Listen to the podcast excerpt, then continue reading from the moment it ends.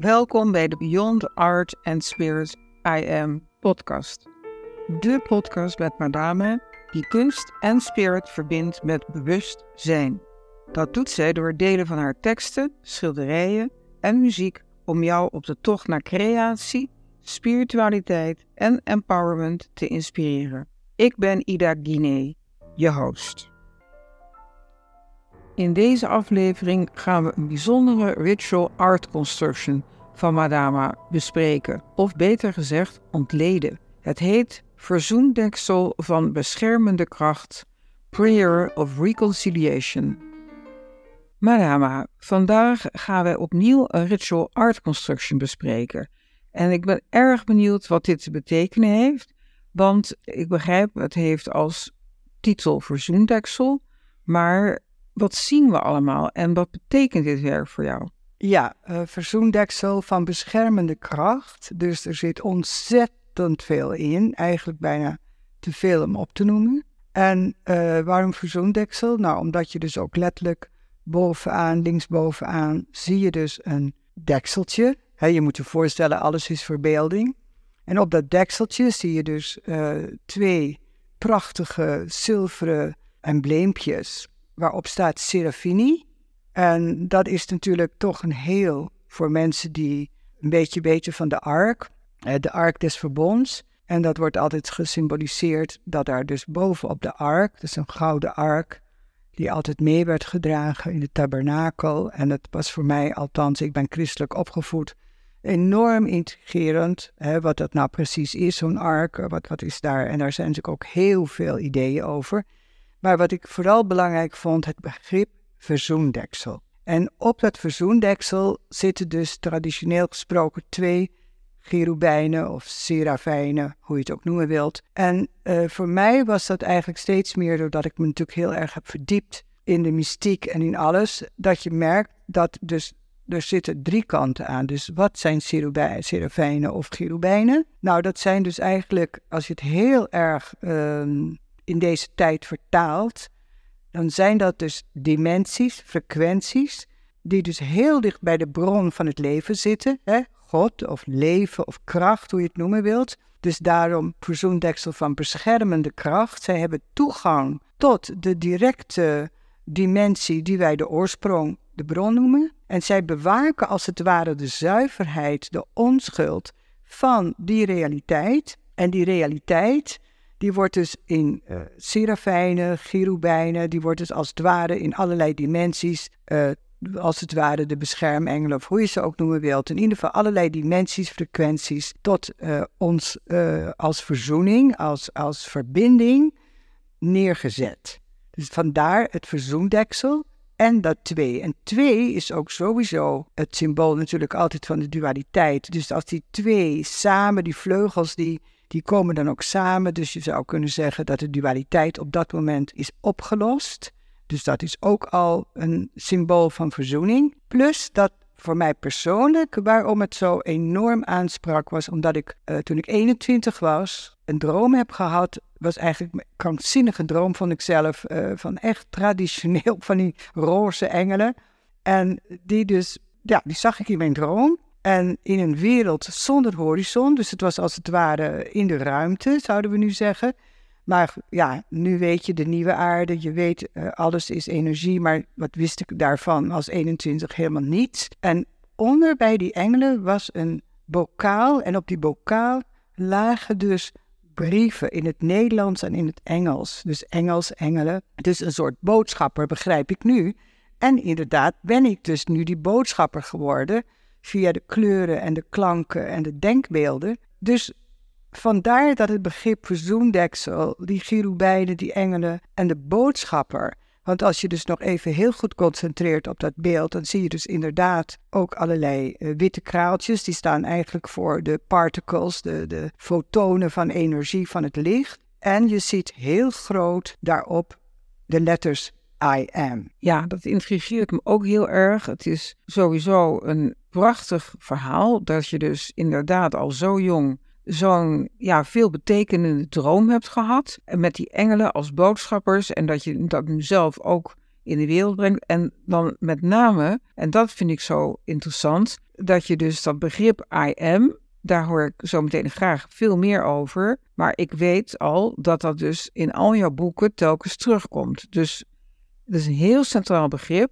En daar wil ik graag meer van weten. Ja, nou, ik ben die ik ben. Hè, dus natuurlijk ook weer de naam van God al van eeuwen oud. Maar ook nogmaals in India, de I am is de Atma. Hè, dus, dus eigenlijk de geïndividualiseerde vorm van het al, van Brahma. Maar ook in allerlei andere culturen kunnen we zeggen, dat zie je ook onder, zie je ook een zilveren parel waarop staat waard in een grote Amrita-vaas. Dus een, nogmaals, ik praat trouwens wel over al die dingen, maar het zijn allemaal gewone, normale gebruiksvoorwerpen. Dat heb ik ook al uitgelegd in de vorige podcast die serafines komen gewoon van schoentjes. I am is gewoon van een wijnmerk. En, en die, die, die grote, prachtige, wat ik dan noem de Amorita beker, is natuurlijk gewoon een stukje hout van een tafelpoot. Dus dat is ook weer die dimensie die in al mijn ritual art constructies zit. Maar ook wat ik wil zeggen met het ik ben. Het ik ben is dus eigenlijk de meest innate, de meest aangeboren, ingeboren kracht die dus het wezen van de mens uitmaakt, het wezen van de creativiteit, niet alleen van de mens, maar eigenlijk van de schepper. Het is het oerlicht. Het oerlicht wat geïndividualiseerd is, vandaar dat het woord ik ben, de eerste vervoeging van zijn. Het zijn is het al, is nog als het ware alle dimensies tegelijk. En het I am, zou je kunnen zeggen, is een ervaarbare kern in ons, die weliswaar ook in mijn werk hier wordt omringd door de Maria's. En de Maria's moet je echt zien als de oerzuiverheid van de materie. Maria, materia, uh, mare, zee, de oerruimte, dus veel groter dan een katholiek begrip, namelijk het begrip dat alleen door de ruimte de kern zich kan openbaren. dat is een oerbegrip, de Adi Shakti. Alleen doordat er ruimte is, kan de kern zich ontplooien, vergelijk met de baarmoeder en het embryo. Ja, heel veel uh, komt er naar boven, wordt duidelijk hieruit. Maar dat begrip I am, je zei net al even, het is de eerste vervoeging van het werkwoord zijn. Maar het komt ook telkens terug in uh, jouw boeken. Dan hoeven we daar op dit moment misschien niet uitgebreid op in te gaan. Maar kun je nog iets meer daarover zeggen? Ja, ik kan er heel veel over zeggen. Want je ziet ook, en ik, ik focus me nu even op het ritual art construction de verzoendeksel, omdat dat nu voor ons staat, dan zie je dus ook, wat zie je dus bij uh, het begrip I am, wat de kern is, dan zie je dus dat ik daar de Boeddha heb, dat ik daar de Christus heb, dat ik daar de engelen heb, dat ik daar abstracte begrippen als waard, waardigheid, waarheid. Je ziet sterren, je ziet schelpen, maar je ziet vooral heel veel diamanten. En natuurlijk weer, hè, niet de echte diamanten, maar ze staan weer voor mij totaal symbool voor de echte diamanten. Je ziet ook daar een stukje kurk allemaal waarop het woord diamanten staat. Dat is ook een, een, een merk van wijn, uh, in, ik geloof in Spanje. Die verzamel ik dan vanwege het woord diamanten. Want wat is het ik ben? Het ik ben is het diamantenbewustzijn. En wat is diamantenbewustzijn? A, wat is bewustzijn? Nou, dat is eigenlijk de, de, de oerruimte, de oergrond. Eigenlijk. De grondwet, de grond die ondoorgrondelijk is. Dus het is al een begrip waar we ook weer eindeloos over kunnen praten, maar vergelijk de grond met het ondergrondelijke zijn. Het leven nog voordat het zich op welke manier dan ook heeft gemanifesteerd, want alleen door de focus van de wil krijgt het een vorm, een I am. En je ziet dus, de diamant staat altijd voor onvernietigbaar dat zie je ook in het Tibetaans boeddhisme. Daarom heb ik ook Boeddha erbij gedaan, met omringd met allemaal prachtige gouden bloemen. Dat staat altijd voor het onvernietigbare, de Vajrasattva. Dus het onvernietigbare bewustzijn, dat wil zeggen dat als je in verbinding treedt met je I am, met je ik ben, met je kern, met dat wat is ook zonder enige vorm, maar wat zich in jou kenbaar kan maken als kenvermogen, als waarheidsvermogen, maar wat tegelijkertijd onvernietigbaar is, onuitwisbaar. En dat is eigenlijk de allerbelangrijkste kracht die wij moeten ontwikkelen in het kader van zelfrealisatie en zelfontplooiing. Ja, precies, want dat is ook de richting waar ik uit wilde. Gebruik jij dit soort begrippen ook in de coaching die je geeft aan mensen? Dat je het belang van het ik ben naar voren brengt in plaats van het ego?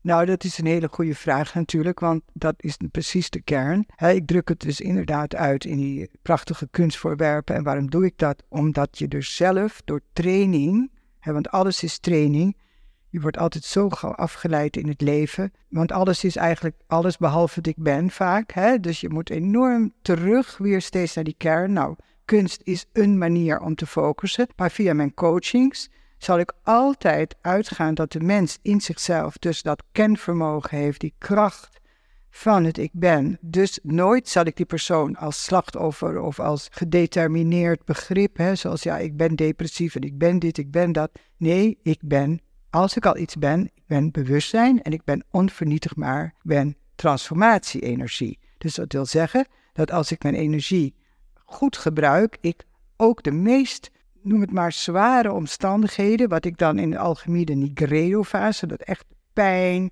weerstand, uh, de saboteur in jezelf en noem het op, al die begrippen die jou vastklemmen en ondermijnen, dat je die dus langzaam maar zeker via dat diamantenlicht in jezelf kunt ontrafelen en tot begrip, tot inzicht kan krijgen.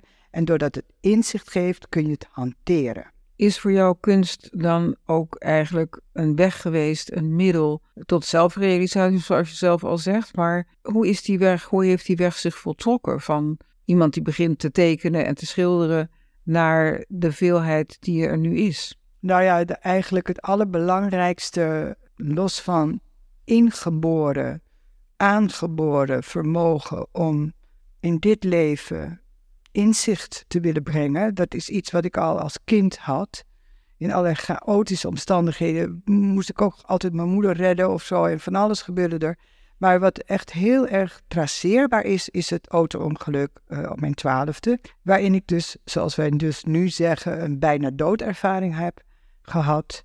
Uh, niet dat ik dan allerlei engelen of zoiets heb gezien, eigenlijk helemaal niks. Het enige wat ik weet is dat ik mezelf zag liggen. En dat ik nu ook weet na al die jaren dat ik bewust terug ben gekomen. En uh, daarna ben ik gaan tekenen, daarna ben ik uh, gedichten gaan schrijven. En nu ik dat meer, dat begrip bijna doodervaring, wordt dat onderzocht, maar ook meer van af weet, schijnt iedereen dat te hebben die, die zoiets heeft meegemaakt. Dit, dat is een zo'n ja, uittreding zo'n belangrijk moment in nooit maar uh, je lineaire dagelijkse leven zoals je het gewoon ziet. Je bent letterlijk weg geweest, weer teruggekomen en veranderd. Alleen je bent twaalf, dus je weet nog van niks. Maar op mijn veertiende begon ik te tekenen. Begon ik me langzaam maar zeker ook steeds meer in de spiritualiteit te verdiepen. En uiteindelijk is dat dus, nou ja, ik wist wel, ik wil kunstenaar worden. En dat proces, dat, dat is zo ontzettend ja, bevrijdend geweest voor mij. Dat als ik, ik zeg altijd, kunst is mijn guru in die zin. Hè? Je kunt zeggen, ik heb alle soorten kennis over religie en over kunst bestudeerd. Grote inspiratiebronnen, met name de renaissance natuurlijk, uh, waar dus het, uh, het, het, humanisme heel belangrijk was. En het neoplatonisme van de Medici. Maar uh, ja, tot de dag van vandaag, kunst is natuurlijk toch een geweldige uitdaging. Althans, modern sacred art zeg ik er wel bij. Dus niet als ja, object alleen. Ja, dat uh, vind je ook inderdaad terug in jouw werk. Ja, die enorme bezie. Uh, niks is wat het uh, lijkt. Je kunt er heel, wij spreken, plat naar kijken van... goh, wat heeft ze nou allemaal bij elkaar geplakt? Heel, maar, ja. maar, hè, dat, hè?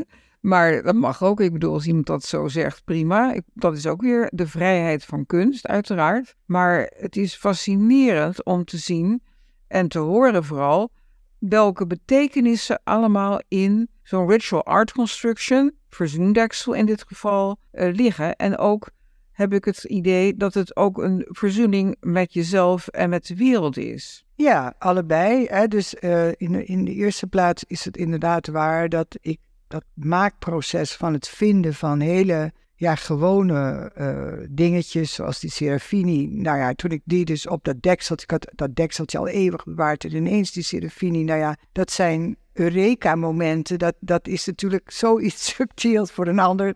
Ja, het zal wel, hè. Maar um, toch als je daar beter naar kijkt van al die verschillende objecten, zoals uh, dus nogmaals de Boeddha en het kruis en de engelen en de potloden en de sterren en de diamanten en de schelpen en alles wat erin zit aan hoekstenen ook natuurlijk. Ja, dan, dan denk je wel, ja, die mevrouw zal toch wel iets daarmee bedoeld hebben. Dat kan, daar kom je eigenlijk bijna niet over, over uit. Maar wat voor mij belangrijk is, is dat die bezieling, dat bij elkaar brengen van, ja, van, van iets wat, wat ik al eerder heb gezegd, het symbolon, dat je dus iets samenbouwt, dat iets wat ja, bijna eigenlijk voor een ander weinig betekenis heeft, maar voor jezelf leg je daar betekenis in. En waarom? Omdat je focus altijd gericht is op wat brengt mij tot bewustzijn. Oké, dus dat is eigenlijk jouw primaire focus in het leven. Dat je alle omstandigheden en dingen die zich voordoen in je leven, uh, dat je daarop reflecteert. Betekent dat ook dat je veel mediteert? Ja, um, ook. Meditatie is een heel belangrijk stuk natuurlijk, hè, dus de stilte. En in, in dat I am komen, in dat, in dat zijn komen. Uh, de ene keer doe je dat eigenlijk, ik heb dat de hele tijd vrij lang gedaan. Nu is het toevallig, begint het wat korter te worden. Het is ook onder alle omstandigheden, het is ook waar je behoefte aan hebt. Ik ben natuurlijk typisch een kunstenaar die niet zegt, nou, als je het maar iedere dag om zo en zo laat doet. Ik zou wel iedereen, en dus mezelf, uh, vooral ook uh, recommenderen, elke dag wel. Het is toch een soort tandenpoetsen van even leeg worden, even jezelf. Uh, ik schrijf ook veel altijd daarna. Ik vraag ook altijd van, nou ja, wat de dag mij heeft gebracht, wat ik eventueel nog, nou ja, aandachtspunten, maar ook weer niet te fanatiek hoor. Want het is ook natuurlijk dat hele idee van perfectiedrang en zo. Ja, dat zijn allemaal maar ideeën die ons enorm zijn opgelegd. Het gaat om de, wat ik dan noem, spirituele, organische structuur. Die zit zowel in mijn muziek, die zit eigenlijk ook in dus de manier waarop ik de kunst maak, maar ook in mijn hele beleving van de werkelijkheid. Ik ben wel gefocust, maar uiteindelijk is het organisch, is het een, een structuur die ook een stroming is. Daarom noemde ik ook mijn na laatste boek de nieuwe stroming. Stroming wil zeggen, je kunt het niet pakken. Het is energie. Maar het stroomt wel door je heen. Het is wel je bron. Het is wel de rivier van leven waar je deel van uit kan maken op het moment dat je ermee verbindt. En dat is bijvoorbeeld in meditatie. Ja, dat is heel goed uh, verwoord. En wat ik heel interessant ook vind, is dat jij dus heel veel schrijft, sowieso. En misschien kun je iets ervan zeggen van wat al die schrijfsels, waar die uiteindelijk toe leiden. En kunnen we misschien in een volgende aflevering dan ons een keer focussen op jouw geschreven woord, hè, in de vorm van gedichten of wat dan ook. Maar vertel zelf even ja. wat dat betekent al het schrijven van jou. Nou, al dat schrijven van mij, dat was zo gigantisch veel, dat we inderdaad mijn eerste boek, heel interessant wel, want nou ja, het is bijna niet te tellen hoeveel schrijven. Ik had me al uh, trouwens uh, aangeleerd om uit koffers vol met, met uh, schrijfmateriaal. Dat alles wat je geschreven hebt, om daar dus essenties uit te halen. Daar zijn eigenlijk altijd mijn gedichten. Die zijn heel vaak, ja, ook weer gecomponeerde, maar ook gecomprimeerde ideeën van de hele tijd schrijven. En op een gegeven moment komen er wat juweeltjes daaruit. Dat vind ik ook heel erg Tibetaans. Die zeggen ook altijd, voor hun is poëzie ook eigenlijk een samengebouwde teaching. dus in die zin is het niet poëzie als literatuur, maar poëzie als lering, om het zo maar eens te zeggen. Maar altijd heel vrij, want ja, het is toch poëzie. En uh, dat heeft uiteindelijk geleid, de laatste keer dat ik dat deed, heeft dat geleid tot een proces dat ik dacht, oh, al die tijd uh, hele moeilijke toestanden. Toen ja, een beetje lichter en toen uiteindelijk een soort realisatiemoment. En dat heeft geleid tot mijn boek Hemelpoorten, waarin ik dus twaalf nigredo, zoals dat heet in de alchemie, leg ik zo uit, uh, albedo en rubedo uh, fase hebben geleid om de steen der wijze, het ik ben, hè, het levend goud, de verzoening in jezelf, de kracht in jezelf, te vinden. En dat is het boek Hemelpoorten uh, geworden in 2005. En dat is heel boeiend, omdat het dus mijn eerste wat je al zei van nou, verlichting voor jezelf en voor de wereld. Nou, het was mijn verbinding eigenlijk met, met de wereld in de zin van dat ik toen heel duidelijk mijn mediumschap kon ja, performen. dus niet als kunstenaar, maar echt als medium, omdat het kaarten werden. We werden dus de gedichten werden als het ware teksten voor de kaarten. En de kaarten kon je trekken en daarbij ook nog extra een werkboek gemaakt.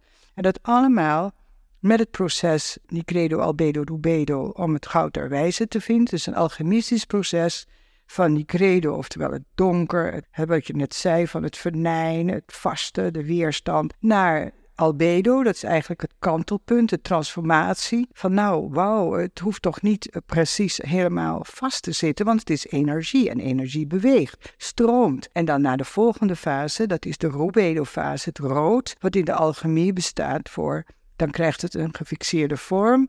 Wat ik altijd zeg, dan zit het in je bloed, dan kan je er wat mee. En dat is dan het, uh, de legging van de drie kaarten geworden. En dan kom je uiteindelijk tot het inzicht van het goud namelijk de wijsheid die op dat moment uit dat inzicht spreekt en waar je ook letterlijk iets mee kan doen. Dus het is ook heel praktisch.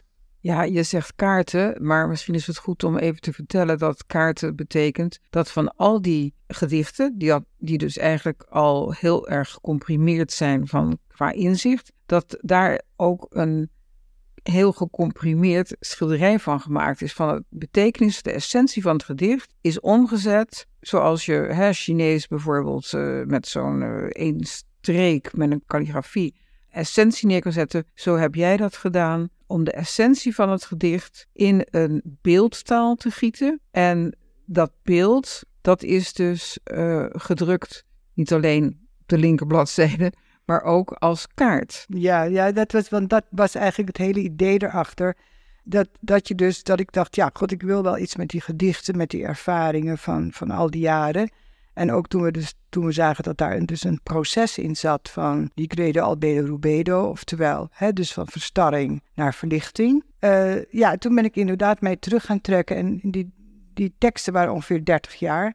En toen dacht ik, ja, als ik daar nou in een hele korte tijd, inderdaad als een soort kalligrafie, als een soort hele krachtige expressie, het gedicht in beeld omzet. Dus het waren 39 eh, gedichten, uh, drie keer 12 en dan nog drie, omdat ik ook bij de nul ben begonnen, de nul van de oorsprong. En die heb ik toen in Spanje heel erg krachtig en heel onder grote druk heb ik toen, uh, om in één stijl te blijven, heb ik in de prachtige kleur blauw, als blauwdruk. Hè, de architect maakt een blauwdruk en jij maakt het huis. Hè, zo kwam ik op het idee van blauw. Los van blauw is kracht, blauw is vertrouwen. Dus uiteindelijk is, zijn dat dus die beelden geworden. En die beelden samen met de teksten, dat is dus inderdaad dat orakelboek geworden, zodat je een kaart kunt trekken, ja. Ja, we hebben heel veel gecoverd in deze uitzending. En het lijkt me echt eh, te gek om volgende keer door te gaan op Hemelpoorten en daar een paar prachtige gedichten uit te lezen. Misschien mag ik wel van jou een kaart trekken en kunnen we kijken wat dat oplevert. Het is echt uh, heel fascinerend en ik dank je voor je inbreng. Ja, ik vond zelf dus heel mooi wel van het woord hemelpoorten hebben we uiteindelijk die titel bedacht, omdat het is dus niet de poort naar de hemel, wat ze dan bij als je doodgaat. Nee, het is het hemelpoort naar het innerlijk paradijs. En alleen door, door je leven als prijs krijg je dus die transformatie, die toegang, die reïntegratie tot de hemel in jezelf, tot de kracht in jezelf. Dus vandaar het woord hemelpoorten. En uh, dus voor mij, hè, dus om even weer terug te gaan van de wereld en ik, wat ik heel interessant vond, voor mij waren dus juist aardepunten, aardepoorten. Want ik kon daardoor ook die hele mediamieke kant ineens kwijt. Dus de coachingkant. En dat is natuurlijk een heel ander aspect dan, ja, maar zeggen, het kunstenaarschap, wat eigenlijk een eigen proces is. En met coaching en met mediumschap kan ik het samen doen. En dat geeft heel veel geluk. Super bedankt dat je geluisterd hebt naar deze aflevering van de Beyond Art and Spirit I Am podcast. Het is ons doel om zoveel mogelijk mensen te inspireren zodat er meer creativiteit en bewustzijn in de wereld komt. Ben je nieuwsgierig naar de volgende aflevering? Abonneer je dan in je podcast-app door te klikken op abonneer. En klik ook even het belletje aan als je op de hoogte wil blijven van nieuwe afleveringen. We zijn heel benieuwd naar reactie, dus laat een review achter. De 5 sterren ranking op Spotify of een geschreven review op Apple Podcasts. We vinden het fantastisch om feedback te krijgen van jullie, onze trouwe luisteraars. Dank je wel. En wil je voortaan alle nieuwe podcastafleveringen overzichtelijk onder elkaar? Abonneer je dan op deze podcast. Klik in je podcast-button subscribe En je ontvangt automatisch een berichtje als er een nieuwe podcastaflevering verschijnt. En wil je meer weten over een thema, schilderij of gedicht? Stuur een mail naar info.madama.nl. Meer info vind je ook op de website www.madama.nl. Dank voor het luisteren en graag tot een volgende keer.